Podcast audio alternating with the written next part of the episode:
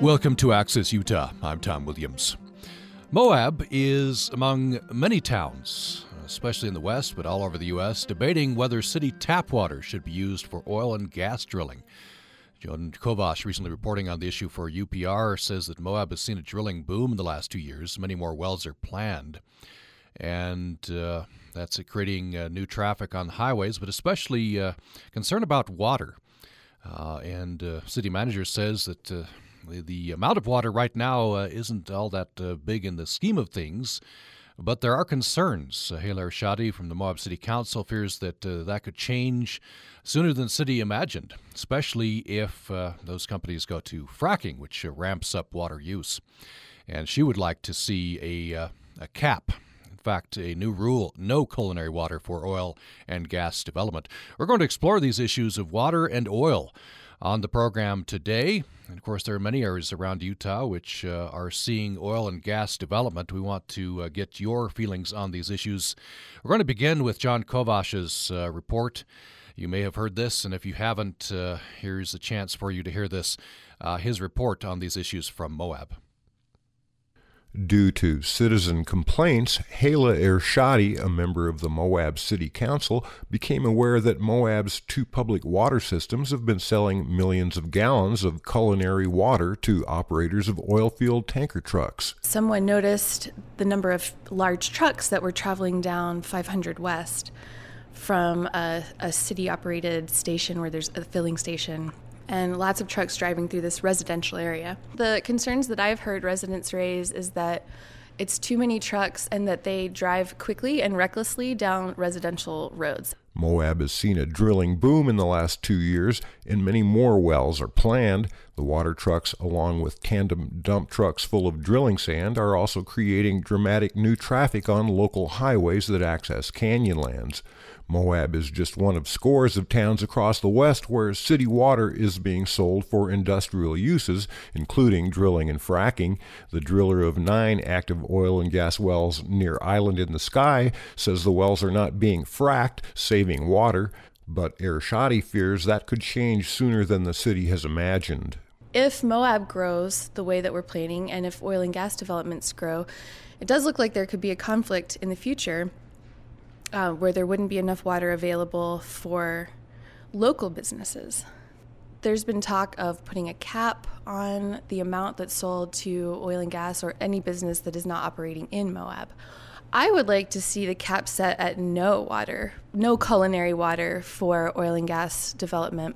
That opinion is shared by members of the Southern Utah Wilderness Alliance, the Sierra Club, and many towns elsewhere that are considering bans. In New York, a local village persuaded the courts to annul a bulk contract with an oil field water supplier. In Aurora, Colorado, some citizens want to do the same. While 90% of household water ends up back in the river, oil field water, after use, has to be hauled away. Ershadi doesn't like exporting Moab water from the system. It's not in our in our general plan to sell water that's going to be taken away from the area. It's also it's culinary water. We're going into a time where we need to be increasingly protective of our water supplies. I mean, we're forecasted to have increasingly dry conditions from here on out. We very much need a drought management plan. There's not anything currently saying if we are in a, a, time of very high water stress, what will get cut first. A widely quoted new study states that since 2011, three fourths of new oil and gas wells in the U.S. have been in areas where water is already scarce, and small rural counties are being affected the most. Donna Metzler is Moab's city manager. Metzler says the amount of water the town sells to drillers is not a big hit on the water system. As far as trucking companies that purchase water from the city, we have, I'll say, a dozen. I don't know exactly where they take the water. I don't know exactly what they're using it for. It's a lot for a trucking company who's driving into our city shop and purchasing water, but it's not a lot of water in the scheme of things. Uh, you would expect a small motel to use about that much water. Utah doesn't keep track of how much water is used for oil and gas drilling, but some states are starting to, including Texas and Nebraska. Meanwhile, Metzler says Moab is in contact with local drillers about their future plans and hoping for more cooperation with federal agencies. We want to be in better contact with, for example, the BLM. So when they get, uh, when they have a, an environmental assessment uh, done for a project, and it it calls for using city water, we want to be notified so that we can communicate with these companies and determine if that's something we can actually do. Some opponents argue that municipal water is a relative bargain for drillers and doesn't encourage them to find brackish water sources. Metzler says Moab is looking at a number of options. The rate that we charge to trucking companies is considerably higher than what we charge on a, on a per gallon basis for a residential user. But I will say that City of Moab rates, water rates across the board, are quite low. So as we get more information, and if we see that um, there are plans to use more city water, uh, I think we'll need to give serious consideration to that. What would be uh, a, a cap? Metzler says the city is asking the water truckers to change their route to avoid disturbing neighborhoods. Nearby in Blanding, residents face a similar issue in the midst of drought and dire uncertainty over the city's deep wells. Blanding has been supplying culinary water to the White Mesa uranium mill. Officials there say that practice might have to end soon. Reporting from Moab, this is Jon Kovash for UPR News. And you're listening to Access Utah. I'm Tom Williams. That gives you a good overview of the situation in Moab. And as Jon reported there, the uh, Moab is uh, representative of uh, many towns uh, across the U.S., especially in the West, who are dealing with issues, uh, uh, myriad issues with oil and gas development, and water is very important one of those. We're going to be discussing this issues of water and oil on the program today. The phone lines are open. You can reach us. Hope that you will with your perspective at 1 800 826 1495. 1 800 826 1495. You can join us on our Utah Public Radio Facebook page and by email to upraccess at gmail.com. upraccess at gmail.com. We welcome in uh, Hala Ershadi from the Moab City Council. You heard her on uh, Jon Kovash's report. Welcome to the program. Hi, it's great to be here. Good to have you with us. Uh, Celia Alario, who is a Moab resident, joins us as well. Thanks for joining us. Oh, thank you for having us. John Weisheit from Living Rivers uh, joins us. Thank you. Yes, great to be here this morning. And Bill Love, a water expert, uh, joins us. Thanks for, for being with us. Yes, I'm on the line. Uh, let me start with you, Bill Love. Um, it, it, hope you're up on, on this. Uh, where does Moab uh, get its drinking water? Uh, we have uh, a very large amount of paper water from the state and water rights. The problem is we have no idea what's in the aquifer. Our water comes off the La Sal Mountains, flows down through sandstone. Uh, we've never had a study to uh, show us how much water is in it. But there is one thing we do know. We do know there is not enough water to flow from the aquifer five miles to the Colorado River there is zero water reaching the Colorado River from our aquifer. We don't know if it's going somewhere else, and we don't know if we are using it all. But as an indication, we really should be very concerned about how much water we're using. Hmm. Hala Ershadi, in the in the piece, Jon's piece, you express a concern. Moab is growing, uh, increasing drought conditions. Uh, the city is going to need increased uh, supplies of water. Yes, I mean, it's a concern. We're not in any immediate crisis, but I think we should be looking ahead and that we should be taking a precautionary mindset for protecting our water. Um, getting the study, like Bill Love mentioned that we don't have a comprehensive aquifer study, and it's very hard for us to make informed decisions without a total holistic understanding of what our water situation is. So until we get that study, I think we need to be especially careful. Uh, John Weisheit, let me bring you in. Living Rivers. Um, that we heard in Jon's piece there, the, the city manager says right now, the, the, you know the fraction, the the portion of the culinary water going to oil and gas development is, is not large. I think she mentioned it's it's about the portion that would be taken by a small motel. What what are your concerns here? Good morning. Um, I am calling from Phoenix, Arizona on a cell phone. I'm hope I'm coming through okay. Yes, you're sounding great. Great. Well, our concern is basically what John Wesley Powell told us over 130 years ago that um, the Colorado Plateau and the Colorado River has limits. And as if you read the newspaper, the Colorado River is international news almost every single day because our water supplies are dwindling, our reservoirs are decreasing, and it's quite possible that hydropower is going to stop at various reservoirs like Glen Canyon Dam and Hoover Dam. So the the problem is, as Bill mentioned, is we uh, need a good assessment of what our water is. Uh, the Bureau of Reclamation has been studying the basin at large, but that what is not included is small communities like ourselves. And in a way, our system is very much like the Colorado River. It starts in a high mountain. It flows to uh, the Colorado River, and um, we're having um, serious limits in our capacity. Our our carrying capacity is almost overextended. For example, there were curtailments last year for surface water in Grand County. And unfortunately, groundwater is something we can't see, and unfortunately, it's not being measured. And so it doesn't make sense to allow this um, huge amount of water to be extracted without really knowing and understanding the resource. Uh, so let me follow up uh, here. Uh, the um, right now, the the oil and gas companies around Moab are not fracking. Um, I guess that's a, a potential and, and that would dramatically increase the, the water use. I'm not sure. Do, do we have? yeah. Yes. being used by the oil and gas. Yes. Go ahead. Yeah. Uh, we have a BLM environmental analysis for our oil wells.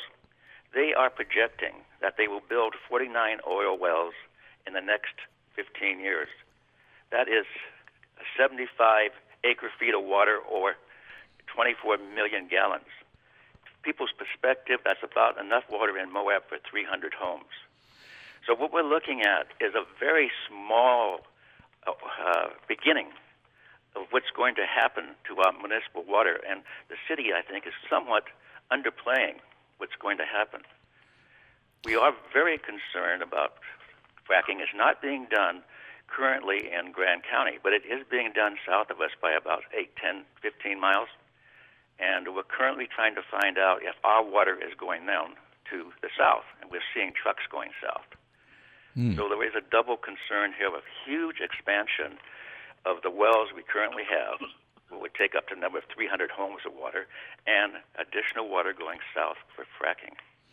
What uh, what are they? Where are they getting the water right now? It's it's only I, you know imagine they're getting water from somewhere else. It's it's not all from culinary water. Uh, the wells are currently getting water from our uh, municipality.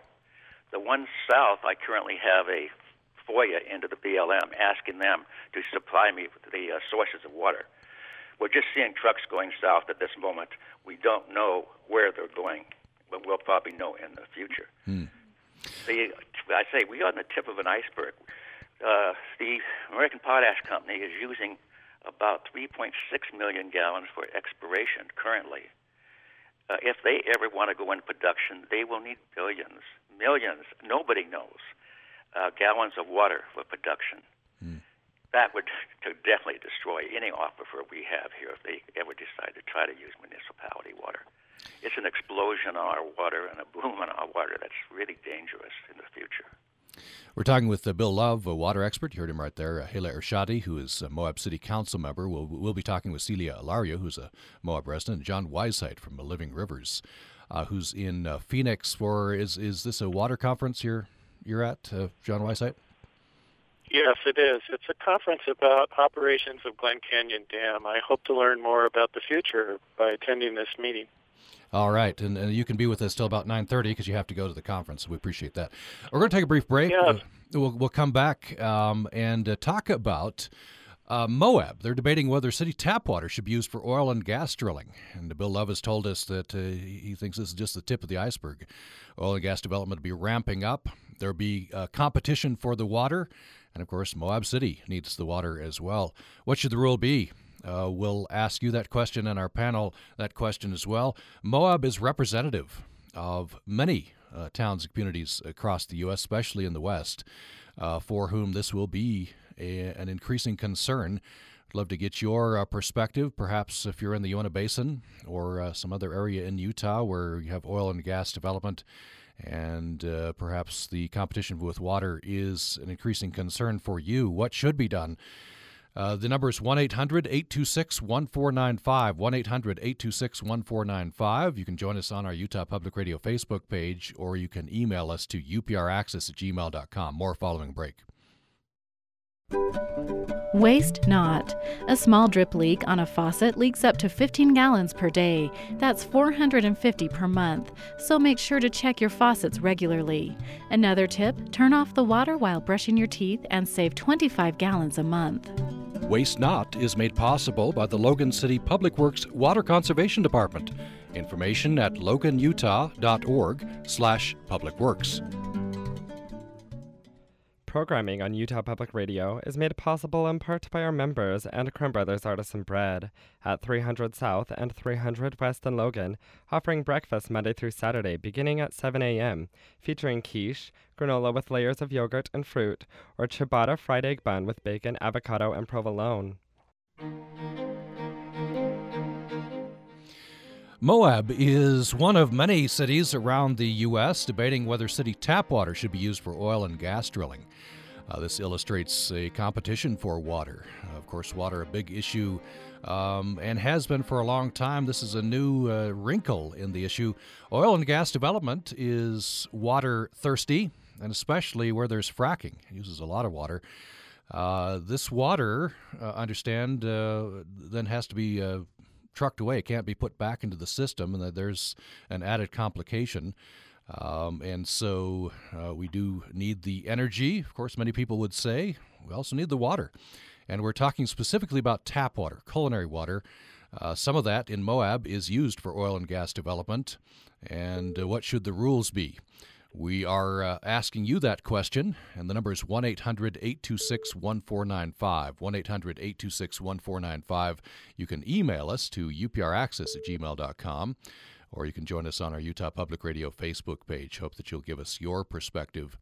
Uh, John Weisheit, let me go back to you first uh, here uh, in this next part of the program because you have to leave us here uh, quickly. Maybe you can amplify on the, on the concerns Living Rivers uh, has. Where does this fit in terms of your your concerns about uh, Colorado River water and the water in, in that area? Do you think this is going to move to the top of the list, oil and gas development?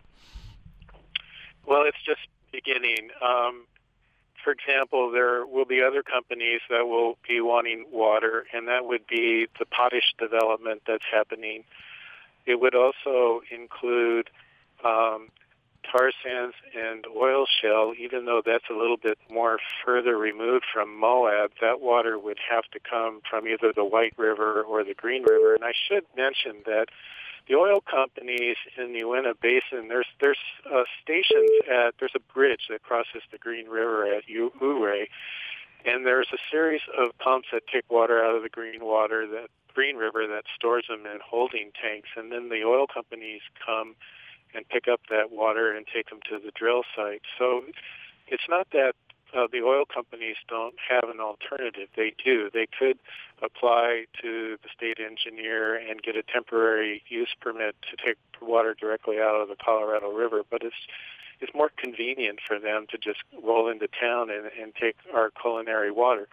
So, uh, as Donna Metzler said, you know, right now it's not going to be a problem, but it's going to be a problem in the future, especially when these other companies uh, finish their application process and actually start putting water to projects. Um, so um, it's it's not a problem that's going to go to, away. It's going to get bigger, and all of our planners and managers need to prepare for that. And city councils and county councils need to decide how uh, our water will be used in the future, and hopefully they'll put the people first. Let me bring in Celia Alario, a Moab resident. Uh, what are what are your concerns? What are you hearing? Well, I really appreciate that we're starting this conversation. I mean, obviously, my initial concern was shock that um, this could happen without um, our our uh, city officials and, that are here to serve us and protect us from knowing what is happening. So obviously, getting this information is really key. And I remember a an event at the library a number of years ago now where the um, USGS, uh, the geological folks, um, came and said that they were really excited to try to find out more about this information about what's in our aquifer uh, to, to map it and to look at it. And that that was something that had been approved but that the funds had not been allocated. So I think it's you know it's it's true that what we really need is the information so that we can make better decisions. But I, I also feel like there's a sort of a, a, a larger ethical question here. And if we're systems thinkers and we're really thinking about the big picture we really need to be um, including uh, you know some values in into the analysis here. And, you know, all around the world, people are doing what they call true cost accounting, where you count in all the things that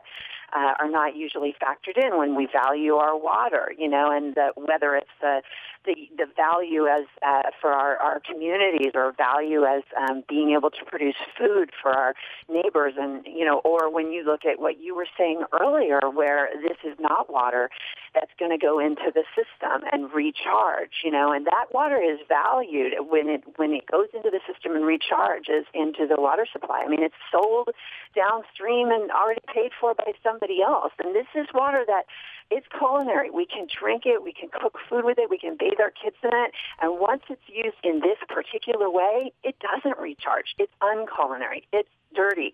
Game over. And to be making those kinds of decisions now just feels like it's at odds with who we are as as Moabites and as Americans. You know, like we care about our kids. We care about the future. How can we be so short-sighted that we would make a decision with water that's game over forever. And I feel like we're not, and that's what's excited about people who live in, you know, exciting about people who live in Moab is that we might actually be bold enough to choose different than a lot of communities in the arid West. Um, uh, let me um, let John Weisheit have uh, a, a, final word. I know you have to get going to your to your conference. Anything uh, you'd like to Thank say finally? Go ahead. Uh, uh, yes. Any anything you'd like to add before you if we head out? Um, no. Um, I just would like to thank everybody for participating in UPR, sharing, uh, being concerned, and, and, sh- and, sharing what Little Town has uh, the big job that we have ahead of us. well, we appreciate uh, you joining us, John Weisheit from Living Rivers now. Uh, Thank you. Moves on to his conference there in in uh, Phoenix, and we are uh, still joined by Celia Alario, who's a Moab resident, uh, Hala Ershadi, Moab City Council member, and Bill Love, who is a water expert. Uh, the number to join us is 1 800 826 1495. We're having a few uh, phone problems. Do be patient, or you can get through to us directly with email.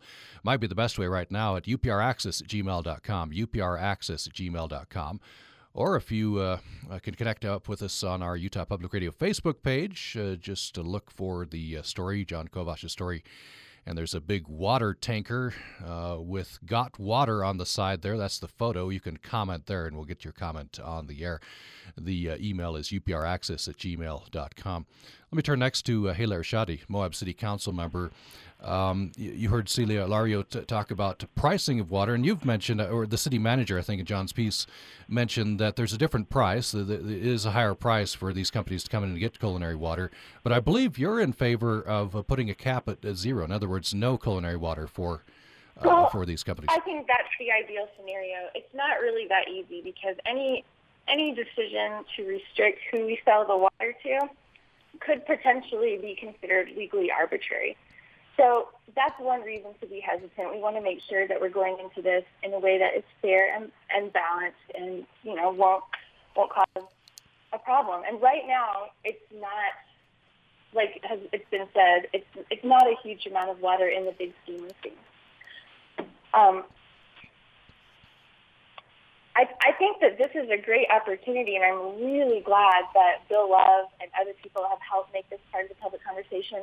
I really hope that it doesn't it doesn't remain just about the oil and gas companies because this is an opportunity to have a conversation about the whole way that we use and manage our culinary water. There are a lot of a lot of uses for culinary water that may be questionable if we stop and talk about them. I mean, for example, what do we think about using pristine water for waste disposal, and how about how are we using it in our landscaping? And I think we can um, look at the entire way that we use water to get a smart, holistic plan for the future. Yeah, that sounds like a, a good idea. And, and, again, a lot of uh, towns are grappling with this. Moab is uh, our representative uh, for this discussion today because uh, things are happening there in in Moab. Uh, and you can get through to us whether you live in Moab area or Uinta Basin or anywhere else. Uh, we'd love to get your perspective, your question, your comment. Three ways to do that. Uh, one is to our email, upraccess at gmail.com, upraccess at gmail.com. You can comment on our Utah Public Radio Facebook page, or you can call 1 800 826 1495. Yes, I heard somebody want to, to chime in. Sorry. Didn't mean to interrupt. But I just want to say I've heard several people in this conversation and out of it express concern that the city didn't know what was happening. And I just want to explain that it really wasn't out of the ordinary. You know, trucks drive into the water fill-up station all the time. And it wasn't a case of, you know, negligence. It just really was a daily thing. But uh, when it was brought to the city's attention, you know, our city manager and other people took a hard look at like, where the water is going, and then started thinking about the implications for the future. So I am, I, it's definitely something that needed to happen. But I just want to reassure people that it wasn't a case of, uh, you know, negligence or anything like that. It was just hasn't gotten hadn't gotten big enough to really get on the radar until now. Okay, thank you. We do have uh, Mark in uh, Moab has a couple of questions. Uh, thanks for being patient, Mark. Go ahead with your questions. Thank you. It's good to be on the show today.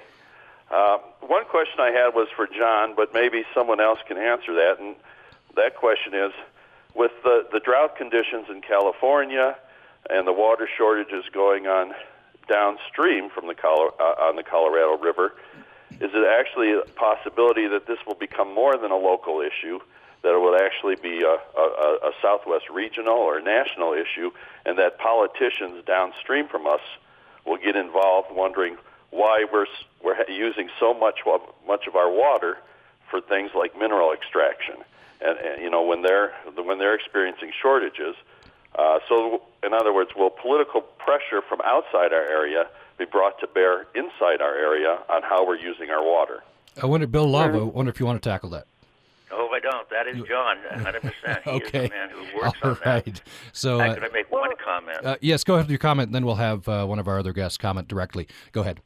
Okay, the, the uh, state of Utah, this is from John now, I'm using his words, has about uh, 250,000 acre feet of unallocated water from the original compact to the Colorado River, and they are desperate to get this water allocated to a beneficial use because they know that in the future they will have to probably uh, renegotiate the compact.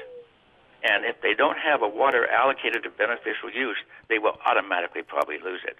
So there is a drive in Utah to allocate more and more water from the Colorado River, which is going to cause some problems in the future. Yeah. Otherwise, any, any part of his other question really is a John. Uh, Celia Alario or Hala Ershadi, you don't want to tackle the Mark's question? Yeah, I mean, I'll just jump in and share, you know, a few things that John um, usually says in his talks. He does talk about the fact that the Colorado River is highly over um, allocated. But one of the other things John talks about a lot is how um, antiquated our water and complex water law is on the Colorado Plateau and in the arid West in general. And I think that that's something that also needs to be addressed. You know, one of the things that struck me when I moved to Moab uh, eight or so years ago, I lived there in the early 90s and returned, you know, um, and noticed that there would be large, large amounts of, of water, culinary water, that was sort of running down the streets. It was passing through people's water meters if it wasn't being used for ag agriculture or or farming. It was going back um, down the down the street, and I thought, wow, is this a water waste? And John and others were explaining how important it is for water to go back out into the Matheson Preserve to meet the Colorado, to go back into groundwater recharge, and that there's actually a legal obligation to do that. And so I think it it's it is absolutely possible that the the the outside forces as um, drought increases are going to come to bear on us. And I think they will in the city market produce aisle within the next year because we're looking at crops in California where we get so much of our produce um, being, you know, affected by drought conditions now. So I think we're going to see it in all sorts of ways, and we really need to be mindful of it because we host two million people a year that come in as visitors, and um, to think about a small motel um, versus, uh, as as Donna Metzler was saying, a small motel's water use um, and the impact, the positive impact it has on our community, and the fact that that water makes its way back into um, cleaning facilities and back into the water system versus this water that, again, once it's toxic, it, it can't be um, reclaimed, you know, and, and put back into the water supply in for many years, if at all, especially um, based on the chemicals that the oil and gas industry uses. So it's, a, I think, a really, a really salient question. And but again, we also need to be sort of thinking about this from the big picture and being good water stewards. We can't think about Moab city limits because the water doesn't. You know, we need to be thinking about our, ourselves in, as neighbors in the context of a watershed and the whole plateau, and not just the people who live in Moab city limits. We're talking about uh, oil and water, essentially. And, uh, you know, just like the actual substances, do they mix? Um, of course, we need uh, energy, but uh, should uh, the specific question is uh, should uh, culinary water, tap water, be used for oil and gas drilling? Competing uses for water, and it's likely to become a bigger and bigger issue. This is being debated right now in Moab, and so we're using Moab to stand in, perhaps for your community.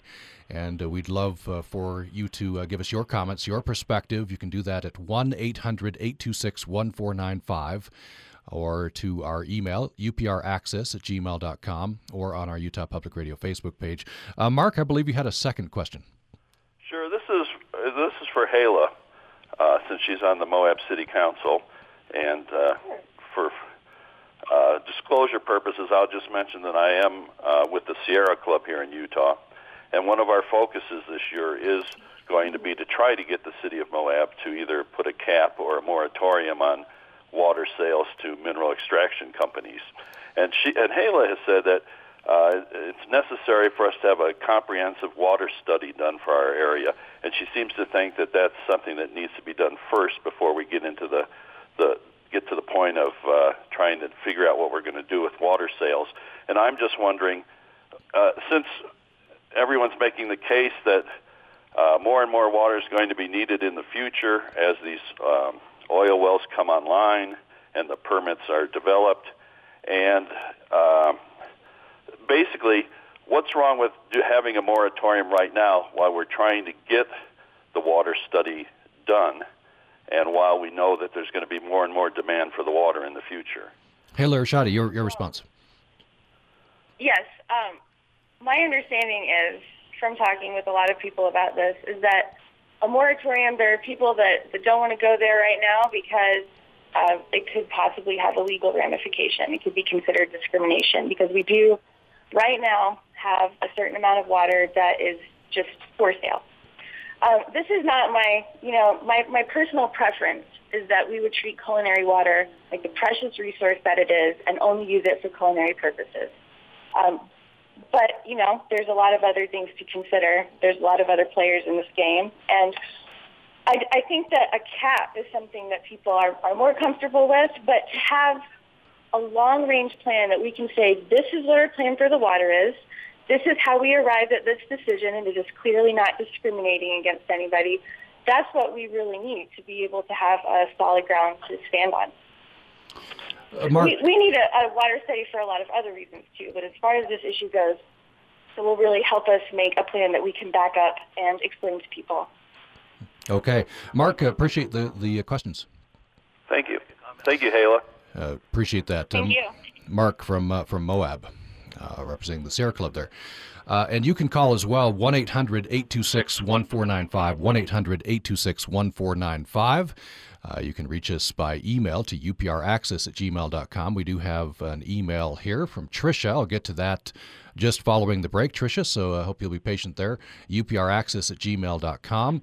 And we have a uh, call that came in by telephone. The person didn't want to go on the on the line. Have a question about uh, water use uh, in fracking.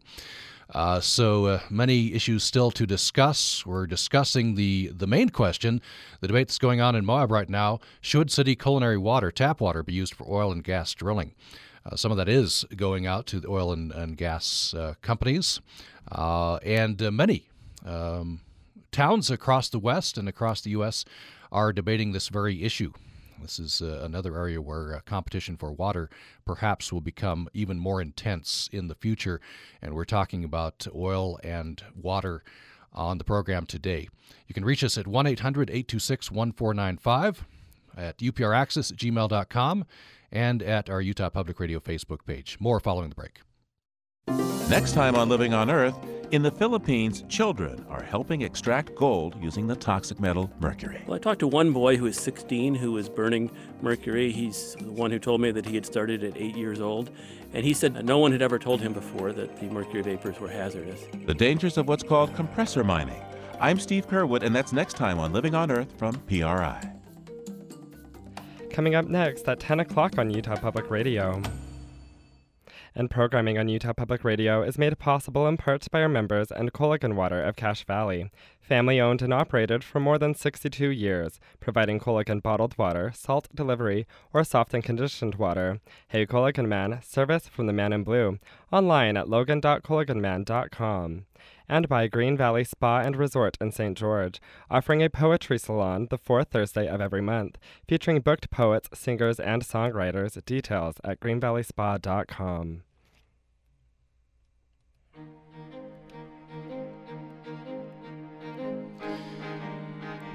It's oil and water on Access Utah today. I'm Tom Williams. We're uh, looking at a question which is uh, before Moab right now. Should city tap water be used for oil and gas drilling?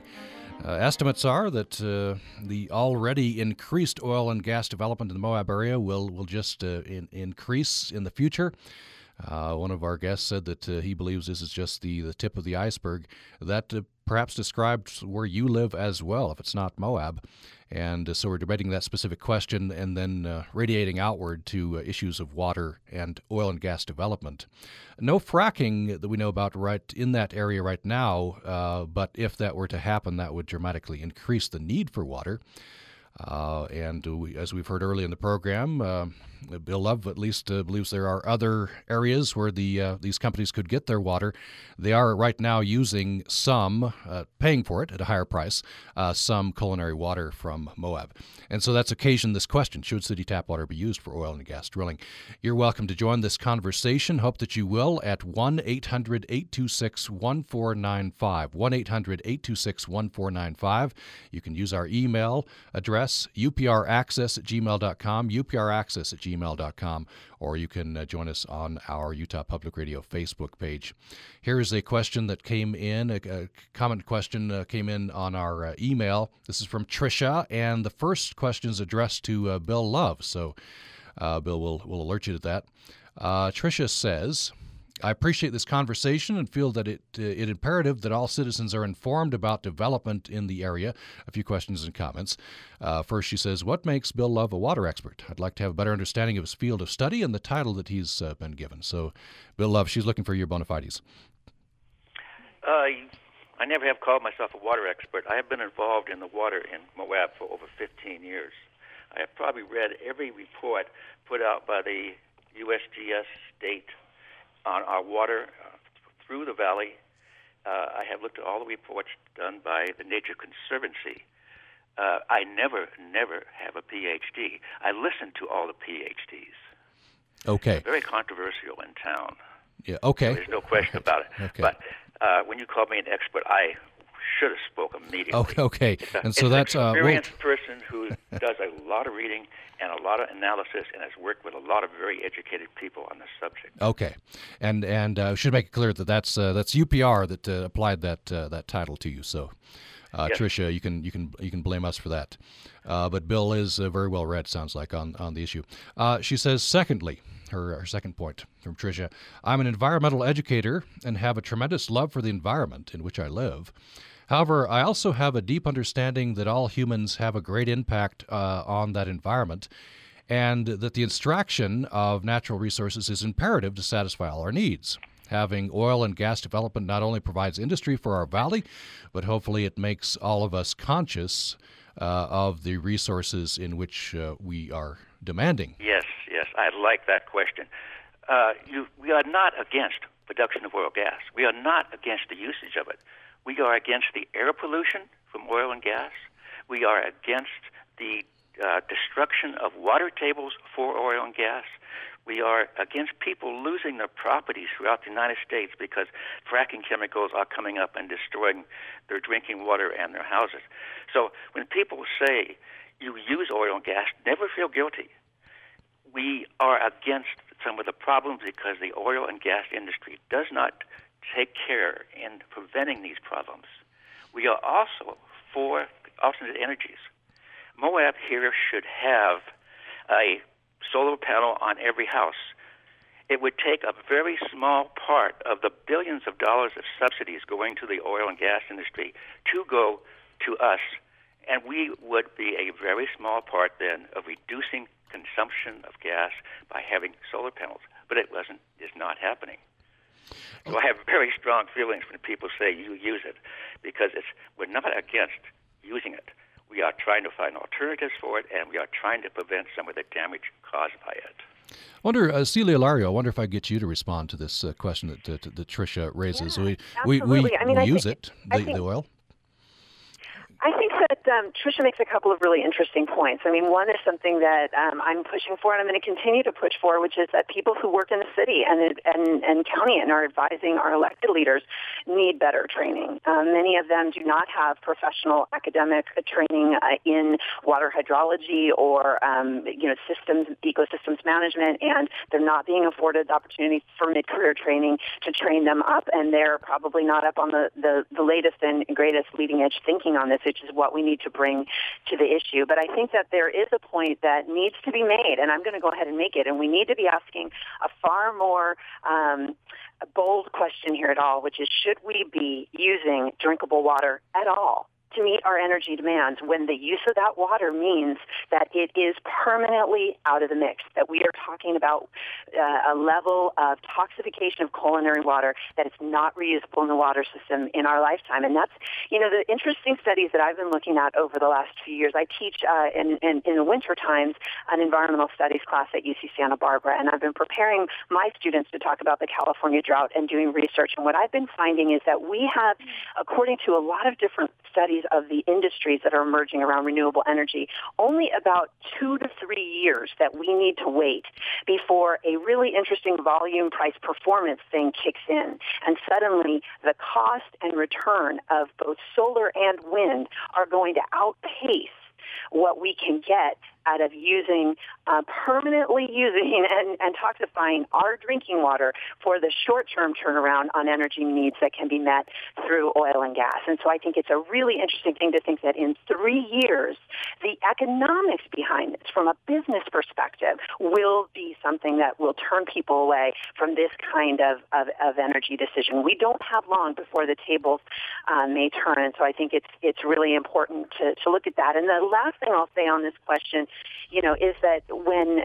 there's a conversation from the industry about fracking, what they do is they try to normalize fracking and they say, we've always fracked. We've fracked for hundreds of years. At the end of the life cycle of any natural gas or oil uh, drilling facility, we will be fracking. So it's important for you to know as a host that yes, maybe it is true, and I, I don't know for certain um, how far, how many miles from downtown Moab you have to go before you find a well that's being fracked. But the larger question is, you know, do we want to do this and actually uh, impact our water um, forever in this way for a short-term gain to meet energy demands when we actually may not need to take that risk? And that's and just because everyone else is doing it, you know, my mom used to say, if your friends all jumped off the cliff, would you do the same? I mean, I think that's where we are, and we need to turn to our brothers and sisters in other communities in the arid West and be brave enough to stand up to the permanent poisoning of our drinking water and our farm water for short-term energy gain that we might not even meet, need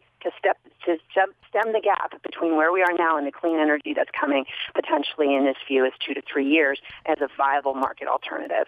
I wonder if we get your perspective, Hala Ershadi, uh, if you take the pulse of the town, the area. Um, it, I'm sorry, could you repeat that? Well, uh, take the pulse of, of the community uh, with regard to oil and uh, and gas uh, drilling. Uh, generally positive, worried about it. of course, it does bring jobs. Uh, but but it, as been pointed out, there there's some problems come with it. Yeah, I would say that um, people have the community as a whole has some some mixed feelings about the oil and gas industry, and uh, people have a lot of people do support want to support that industry. They do bring economic benefit to our area, and that's something that a lot of people. You know, this is a, a town that was uh, that profited has profited greatly from extraction industries, and people are aware of of what they bring. Uh, not there aren't a great number of, of jobs right now, but what we do get is we get government revenue from the, the money gets paid into a pool for to go to communities that are impacted by oil and gas development, and we get a chunk of that money, and it's substantial. You know, we have a hospital that has benefited from it in a time of financial need. Um, it helps with our infrastructure. So there is that to consider. And uh,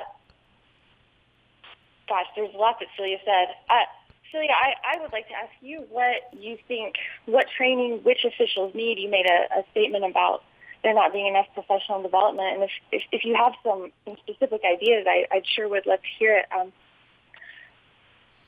I want to go back to our entire way that we use energy and our entire way that we use water because really those are what we need to be looking at. There's no free energy lunch. You know, a lot of proponents of drilling will say, well, if it doesn't happen here, it's going to happen someplace else. And like, what about that place? And while I don't, I don't just go to the conclusion from there that we just need to drill, drill, drill here and just, you know, that's not what I'm saying. But I'm saying that is a good point. It will happen someplace else. We can talk about you know, solar panels, but that's that's still that's you know rare earth mineral mining under who knows what conditions. So what I'm saying is not that like we have to stop using all energy immediately. Obviously, that's not really feasible.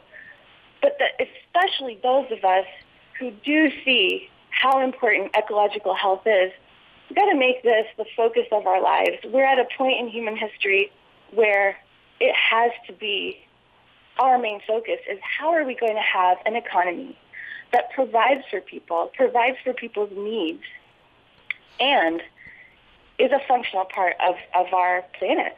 Hmm. Let me uh, get an email in here. Uh, this is from Bob in Castle Valley.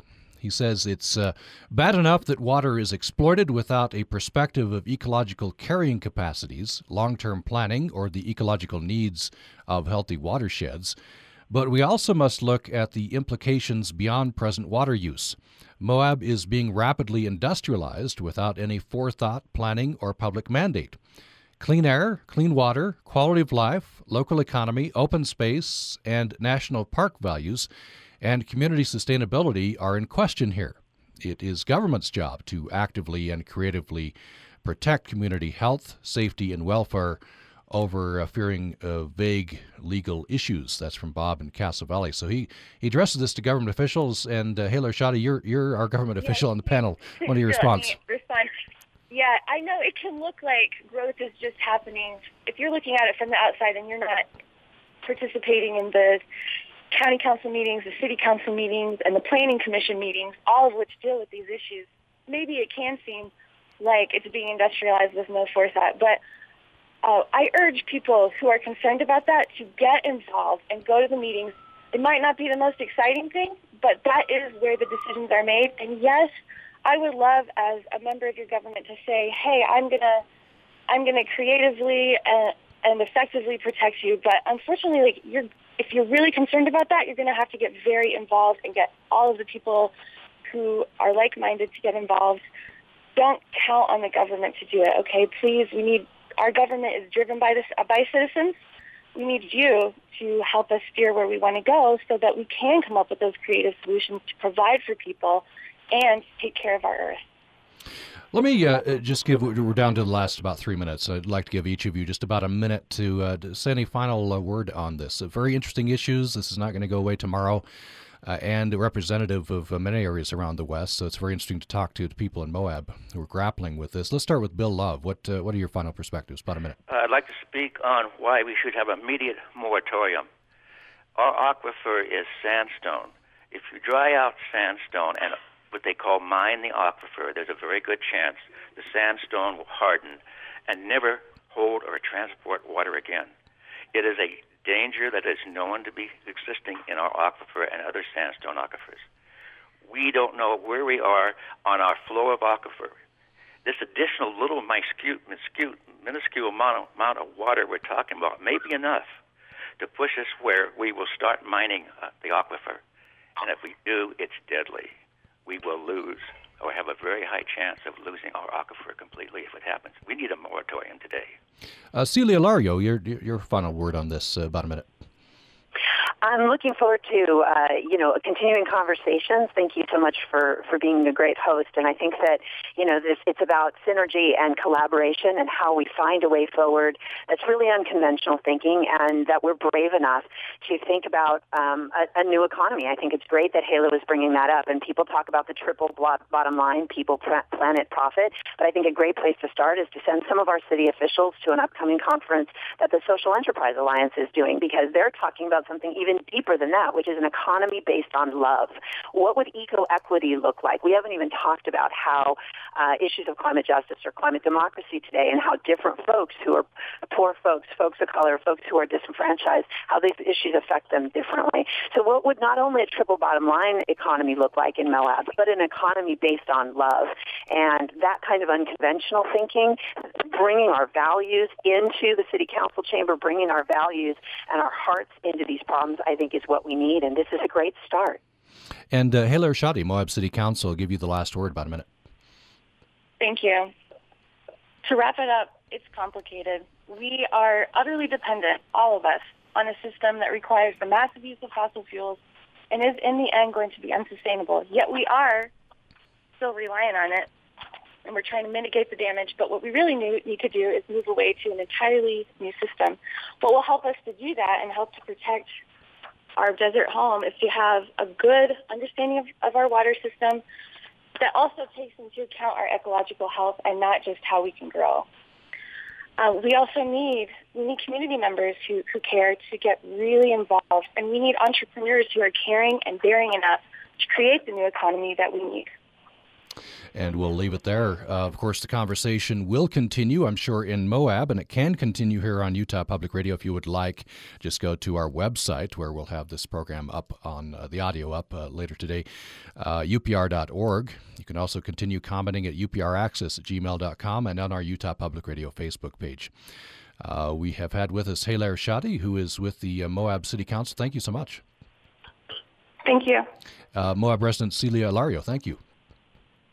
Thank you. And uh, from uh, Mo- I think Moab resident uh, Bill Love. You're in the, yes. You live there, yes. The opportunity. Uh, yes, thank you so much. And we were joined earlier by John Weisheit from uh, Living Rivers. Thank you to everyone who responded and uh, appreciate it. for producers Katie Swain and Bennett Purser, I'm Tom Williams. Thanks so much for listening today. The Be Well moment is made possible by the USU Department of Human Resources Wellness Program at usu.edu/hr. Sleep plays a vital role in good health and well-being throughout your life. Getting enough quality sleep at the right times can help protect your mental health, physical health, quality of life, and safety. During sleep, your body is working to support healthy brain function and maintain your physical health. The damage from sleep deficiency can occur in an instant, such as a car crash, or it can harm you over time.